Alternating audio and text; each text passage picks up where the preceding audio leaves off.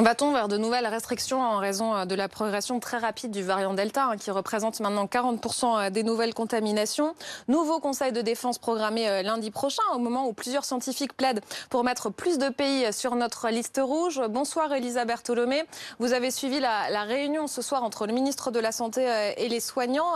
Est-ce qu'on va d'ores et déjà vers la vaccination obligatoire des soignants? En tout cas, le sujet a été longuement abordé hein, pendant l'heure et demie qu'a duré euh, cette réunion avec un propos euh, liminaire assez ferme euh, d'Olivier Véran qui a fait passer trois messages à, tous les soignants présents autour de la table. Le premier, d'abord, les remercier pour leur engagement.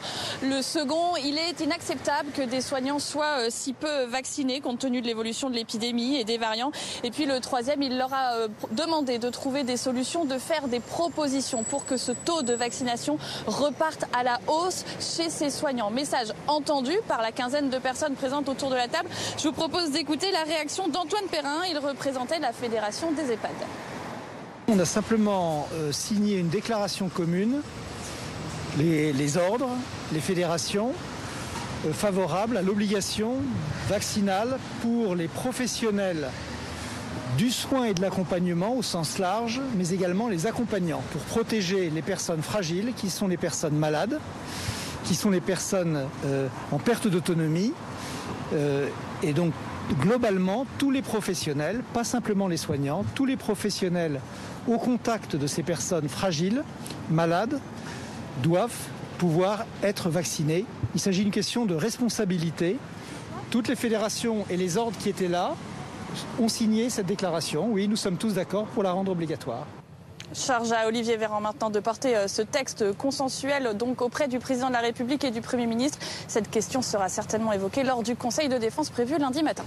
Ça, Elisa, c'est pour les soignants et pour le reste de la population. Euh, alors, on nous dit qu'il y a un Conseil de défense lundi prochain. Quelles possibles autres mesures? Alors il y en a d'autres qui sont sur la table puisque dans le courrier que le Premier ministre avait adressé au groupe parlementaire, deux autres points étaient à l'ordre du jour. La question euh, de l'isolement hein, pour les personnes euh, atteintes euh, du Covid. La question également de l'extension du pass sanitaire à de nouveaux lieux comme les cinémas ou les restaurants. Et puis il sera évidemment question de la fermeture des frontières. Certains pays au sein de l'Union européenne, l'Espagne, le Portugal par exemple, sont en zone verte alors que l'épidémie repart fortement dans ces territoires. Toutes ces décisions devront donc être arbitrées d'ici lundi matin. Et on en parle avec nos invités. Merci Elisa Bertholomé. Bonsoir Amandine Atalaya. Merci d'être avec nous ce soir. Bonsoir Caroline Dudonné, journaliste santé à BFM TV. Bonsoir Edouard Obadia. Vous êtes médecin réanimateur à l'hôpital euh, Claude Gallien. On retrouvera aussi Antoine Flao, qui est épidémiologiste, directeur de l'Institut de santé globale de l'Université euh, de Genève. Merci mesdames et messieurs d'être avec nous. On va lister les différentes informations du jour. Il y en a plusieurs, Caroline Dieudonné, euh, puisqu'il s'agit d'être de plus en plus de, de vaccinés euh, aujourd'hui, on apprend que désormais les non vaccinés vont être traqués. Je ne sais pas si on peut le dire comme ça, mais est-ce que vous pouvez nous dire comment? Alors, ce qu'on a appris euh, aujourd'hui, en fait, euh, c'est un avis euh, de la CNIL qui a été rendu public. Et, en fait, l'assurance maladie, désormais, va pouvoir transmettre aux médecins traitants les noms de leurs patients non vaccinés. Alors, justement, la CNIL explique qu'en principe, eh bien, elle n'est pas favorable à une telle mesure, mais le contexte sanitaire peut justifier l'envoi de manière sécurisée de cette liste aux médecins traitants. Attention, uniquement s'ils en font la demande. Et d'ailleurs, elle demande aussi que les médecins soient obligés de détruire cette liste à l'issue de la campagne de sensibilisation. Et puis aussi, la Caisse nationale d'assurance maladie devrait aussi être autorisée à, contacter les personnes euh, non vaccinées, en priorité celles qui n'ont pas de médecin traitant pour éviter, euh, je cite, les sollicitations euh, excessives. Donc effectivement, c'est encore une nouvelle mesure pour aller sensibiliser les personnes qui actuellement ne sont pas vaccinées. On peut donner euh, un chiffre, 4,6 millions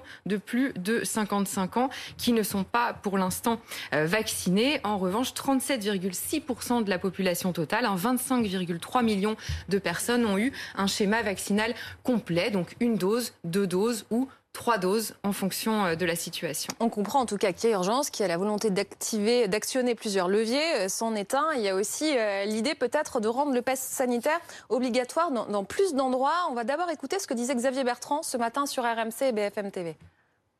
Elle n'est pas derrière nous, la crise sanitaire. Elle n'est pas derrière nous. Il y a d'ores et déjà des mesures pour essayer de freiner la propagation du variant qui sont là. Mais je souhaite par contre que l'on développe beaucoup plus vite le pass sanitaire et de dire à ceux qui ne veulent pas se faire vacciner, et pas seulement les soignants, qu'ils ne peuvent pas nous mettre en risque. Et que s'ils font le choix de ne pas se faire vacciner, alors ils doivent savoir qu'ils n'auront pas la même liberté que les autres et pour ne se rendre pourront pas accéder à un cinéma, à un théâtre, à un restaurant ou un café Oui. Oui Oui. Oui. Parce que c'est indispensable. oui. C'est une question de responsabilité et nous avons besoin de progresser sur la vaccination.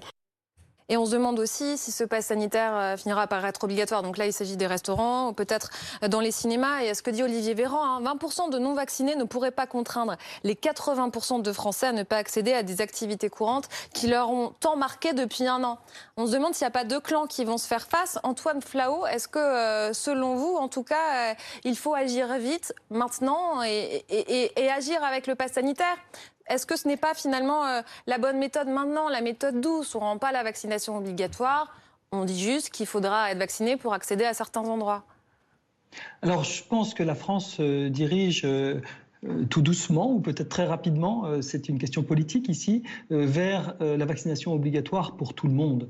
En réalité, à partir du moment où l'on commence à vouloir restreindre un certain nombre de services ou un certain nombre de commerces ou un certain nombre de lieux à des catégories de personnes par rapport à d'autres, la France est trop attachée à son principe d'égalité pour ne pas rendre obligatoire la vaccination. Ce n'est pas du tout quelque chose de nouveau. Il y, a, il y a 11 vaccins obligatoires, 11 vaccine de façon obligatoire contre la rougeole. C'est passé comme une lettre à la poste en 2018. Euh, on ne voit pas pourquoi euh, on n'étendrait pas ce type d'obligation euh, dans le pays à, à, la vaccination contre le Covid. Donc clairement, oui, il y a urgence. on n'a pas envie. je pense que les économies sont exsangues dans toute l'Europe elles sont exsangues, elles sont très bien tenues, mais elles ne peuvent pas euh, continuer comme ça plusieurs années, ça n'est pas possible. Or, euh, il n'est pas garanti aujourd'hui, quand on voit que la Russie est en train de connaître une vague qui est presque aussi grave que celle de l'Inde, on ne voit pas très bien comment s'en sortir en dehors d'une vaccination très très euh, importante. Il faut que 95% de la population soit vaccinée pour qu'on soit complètement sûr d'être débarrassé de ce problème, et il faut le faire le plus vite possible. C'est important ce que nous dit Antoine Flao, c'est ce que disent de plus en plus de scientifiques, euh, Amandine Atalaya, qu'il faut cette vaccination obligatoire maintenant, euh, qu'il y a urgence. L'autre question qu'on se pose, euh, là, puisqu'on parlait du pass sanitaire mhm. étendu, est-ce que c'est légal ou pas de dire à certains Français, non, vous n'êtes pas vacciné, vous n'irez pas à cet endroit? Est-ce qu'il y a rupture ou pas d'égalité? Il y a le constitutionnaliste Dominique Rousseau qui dit, bah, vous le pouvez, hein, la Constitution impose la protection de la santé publique et c'est à l'État de définir les éléments permettant de la définir. Ce serait possible demain ce serait possible, même si c'est vrai qu'ils se sont posé la question à un moment, parce qu'au début, le pass sanitaire, il devait être réservé aux activités, à tout ce qui concernait les activités de loisirs uniquement. Donc, euh, par exemple, l'appliquer pour euh, les restaurants, les cafés, ça semblait pas envisageable. Euh, bon, bah, tout se modifie, on l'a bien vu, donc forcément, maintenant, on dit au gouvernement que ce serait possible d'étendre le pass sanitaire. Mais légalement, il y a d'autres questions très compliquées. Par exemple, quand on parle de la vaccination obligatoire pour certaines professions. Pour les soignants, c'est facile parce que euh, c'est déjà le cas aujourd'hui. Plusieurs vaccins sont obligatoires pour les soignants. On sait comment faire. Si on l'applique, euh, par exemple, aux enseignants ou aux pompiers, il y a un secret médical. Comment on fait pour savoir que les gens sont vaccinés ou pas dans le cadre d'une profession, d'un métier? Est-ce que légalement ça passe ou pas? Ils n'en sont pas bien sûrs pour le moment au gouvernement. C'est pour ça que certains commencent à dire, y compris au sein de l'exécutif, finalement ce serait plus simple de le faire avec une tranche d'âge, donc pour toute la population, comme disait Antoine Flao. Mais il y a une difficulté politique, un tabou politique pour le moment. Le gouvernement ne veut pas braquer une partie des Français.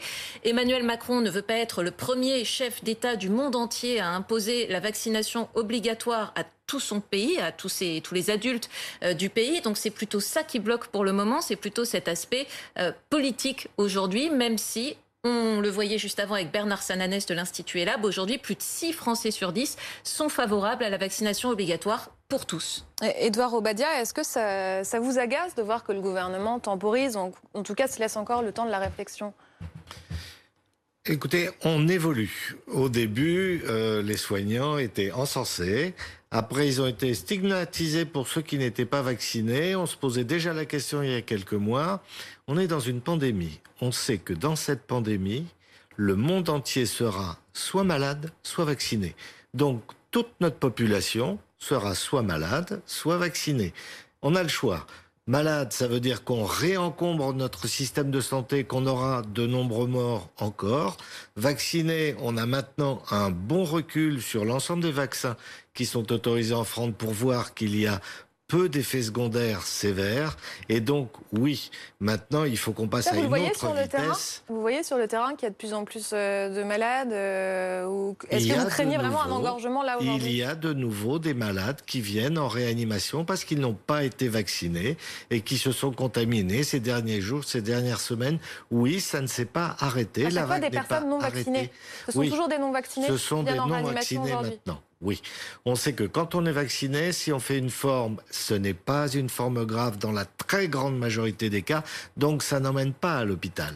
Là, ceux qui sont à l'hôpital ou dans les services de soins critiques des établissements hospitaliers, ce sont maintenant des non-vaccinés. Donc en termes de santé publique, on a expliqué l'intérêt de la vaccination. Maintenant, je pense qu'il faut passer à la vitesse au-dessus. qu'il faut taper plus fort. Mais quand vous nous dites des non-vaccinés, euh, ça correspond à quel tranche d'âge? Est-ce que ce sont des personnes à risque qui ne sont pas venues se faire vacciner ou des plus jeunes? Des plus jeunes et des personnes à risque, les deux. On a la tranche 60, euh, 80 euh, ans qui ne s'est pas fait vacciner. Ils sont très peu nombreux, mais ceux-là, quand ils arrivent à l'hôpital, comme ils ont souvent des comorbidités, ça, on va sur des formes graves. On a des plus jeunes qui font des formes sévères qui ne meurent pas, heureusement, mais qui sont hospitalisés pendant de nombreux jours. Donc oui, la vaccination, mais elle doit être obligatoire dans de nombreuses catégories de la population, parce qu'il y a les soignants, mais comme vous le disiez, on a les corps comme les pompiers, les policiers, les enseignants, mm. tout ce qui est en contact avec du public doit maintenant se faire vacciner. On va essayer de voir très concrètement ce qui pourrait euh, bouger euh, maintenant. Euh, il y a aussi voilà, la période des vacances et des personnes qui nous regardent et qui se demandent si elles vont vraiment pouvoir partir là où elles le voulaient. D'abord, les nouvelles restrictions avec vous, David Dunal. Vous assistez à, des contrôles aux frontières. Quel type de contrôle, David On se rendra au Portugal dans un instant, retrouver Angie Loata. Mais d'abord, on commence avec vous, David. Est-ce que ces contrôles vont être renforcés? Oui, c'est ce que nous a indiqué la, préfecture des, Pyrénées-Orientales, tout simplement parce qu'il y aura le Tour de France dans la zone euh, ce week-end et puis parce que les, les, vacances commencent et donc il y a de petits postes frontières qui vont aussi être plus largement surveillés. Pour l'heure, on se trouve au Pertus. C'est donc euh, un poste frontière ici qui est surveillé 7 jours sur 7, 24 heures sur 24. Vous voyez la police aux frontières renforcée par les CRS qui sont en train de procéder à des contrôles. Là, tous les véhicules sont arrêtés. Il faut montrer un test euh, PCR négatif ou un test négatif, en tout cas euh, de moins de, 48 heures, ou alors un, certificat de, vaccination. Vous voyez les, opérations qui sont en, cours. Il y a cinq postes comme, celui-ci qui sont surveillés ici dans le département 24 heures sur 24, 7 jours sur 7. Et donc, je, viens de vous, le dire et c'est ce que la préfecture a annoncé euh, tout à l'heure. Il y a de, nouveaux postes plus petits qui vont aussi être plus largement surveillés dans les prochains jours tout de même 13 800 refus d'entrée sur le territoire depuis le 6 février ici. Ça veut dire qu'il y a 13 800 personnes euh, auxquelles euh, la, police a tout simplement demandé de, faire demi-tour ici à la frontière et de retourner en Espagne le plus souvent pour, faire un test négatif et donc pour pouvoir se représenter à la frontière. Pour montrer pas de blanche. Merci David Dunal avec Valentin Rivolier et Juan Palencia. On va au Portugal, hein, je vous l'ai promis. Euh, retrouver euh, Angie Luata. Euh, bonsoir Angie. le Portugal qui pourrait se retrouver sur liste rouge. Hein. Peut-être que ceux qui ont prévu d'aller au Portugal cet été ne pourront pas y aller. Expliquez-nous pourquoi on en viendrait à cette décision-là maintenant, Angie Luata, où en est l'épidémie, où vous vous trouvez? 90%, 90% Aurélie de variant Delta ici. C'est dire si effectivement ce variant a relancé les choses. On est à peu près en termes de chiffres à 2500 contaminations euh, par jour. C'est à peu près comparable à la France, sauf qu'ici au Portugal, il y a seulement 10 millions d'habitants. Donc effectivement, l'épidémie a repris, repris depuis euh, désormais plusieurs euh, semaines. Et depuis 5-6 jours, eh bien, il y a de nouvelles restrictions. Nous y assistons ici depuis que nous sommes arrivés avec Camille Fournier. Il y aura un couvre-feu ce soir à partir de 23h. C'est déjà le cas euh, depuis 5 jours. Et tenez-vous bien, c'est encore plus fort le week-end, c'est dire si on souhaite réduire les interactions entre les gens et notamment les interactions festives pour euh, les jeunes. À partir du samedi prochain et samedi et dimanche, eh bien c'est à partir de 15h30 que les bars et les restaurants euh, ferment pour réduire ces interactions. La question qui se pose au sein de la population portugaise, eh bien c'est tout simplement celle de la vaccination. Un tiers des Portugais sont actuellement vaccinés, sauf qu'en dessous de 27 ans, c'est très difficile, voire impossible, hors comorbidité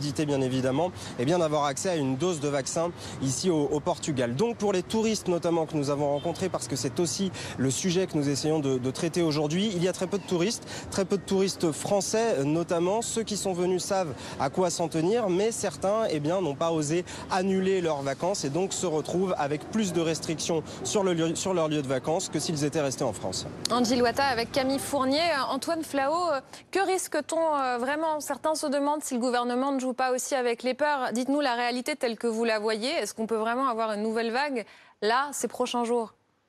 Alors, la, nouvelle vague, elle a commencé dans toute l'Europe euh, continentale, elle a commencé en France, euh, elle a largement commencé depuis presque deux mois euh, au Royaume-Uni et depuis un mois au Portugal. On, peut même presque dater le, démarrage de, chacune de, ces vagues de cette quatrième vague dans ces différents pays. Donc oui, elle a commencé. Mais pour le moment, euh, que ce soit au Royaume-Uni ou au Portugal, il y a un certain découplage entre cette augmentation du nombre de cas et une plus faible ou presque inexistante augmentation du nombre de décès, du nombre d'hospitalisations. Donc on peut dire aujourd'hui que euh, pour l'instant les digues tiennent à peu près. Et euh, il n'y a pas une, surcharge hospitalière, par exemple, comme on les a connues euh, dans les précédentes vagues. Est-ce que cela va tenir ou pas? Évidemment, on va le regarder de très près. Comment ça va se passer en France? On peut se dire que peut-être c'est ça la bonne nouvelle, c'est qu'on a quand même probablement un mois, deux mois devant nous euh, avant que euh, le même type de situation se reproduise, c'est-à-dire qu'on ait une situation proche de celle de la Grande-Bretagne, par exemple. Même s'il faut avoir conscience qu'on est moins vacciné en France qu'au Royaume-Uni, mais qu'on est à peu près aussi vacciné en France qu'au Portugal. Donc la situation portu portugaise va être très, va être à regarder à la loupe. Si on veut se prémunir au maximum, il faut protéger les frontières, comme vous le signalez tout à l'heure. C'est extrêmement important. Il faut cesser cet arrivage de variants par cargo euh, euh, entier en ce moment euh, venant de Russie par exemple euh, sur la côte d'Azur ça ça va être un confinement prochain de certains départements français si l'on continue à ce rythme là il faut vraiment protéger les frontières des zones très à risque le Portugal, le Royaume-Uni, la Russie sont aujourd'hui des zones très à risque d'exportation de variants euh, sur les territoires de l'Europe continentale. Merci. Donc si on arrive à faire ce, ce type de, de, mesures de prévention et de précaution, on peut peut-être tenir de cette façon au moins pendant tout l'été. Merci beaucoup Antoine Flao, merci mesdames, euh, merci messieurs d'avoir été dans 120% News.